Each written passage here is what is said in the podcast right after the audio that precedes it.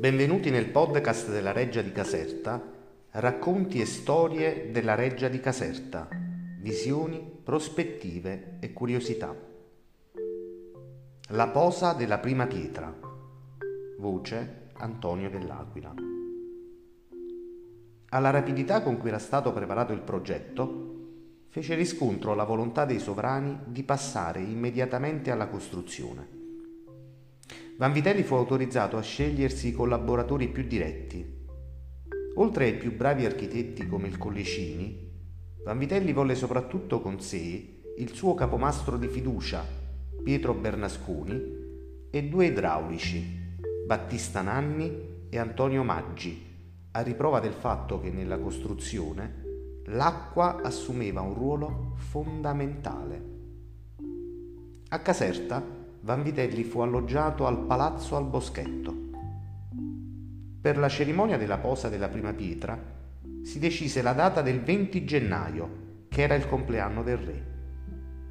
Vanvitelli chiese al suo amico letterato Porzio Leonardi un districo in latino da far incidere sulla pietra. Stet domus, et solium, et soboles Borbonia, donec ad superos, propria vi lapis hic redeat. La reggia, il soglio, il real germe regga, finché da sé la pietra il sol rivegga. Per l'occasione fu costruito un alto baldacchino e tappeto rosso per accogliere la corte. Nella cassetta da interrare, il re depose delle medaglie fatte coniare appositamente. Un reggimento di fanti descriveva le linee lunghe del perimetro e uno di cavalieri delimitava i lati corti. Ai quattro angoli, negli avancorpi, erano posti una serie di cannoni che sparavano a salve. La giornata era bellissima.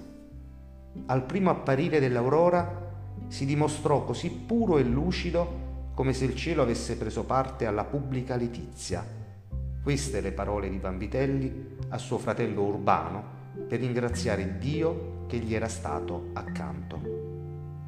Per la cerimonia il re utilizzò una cazzuola e un martello d'argento. Gli utensili furono donati allo stesso Vanvitelli, che successivamente, come atto di devozione, li donò alla chiesa di San Filippo Neri a Roma.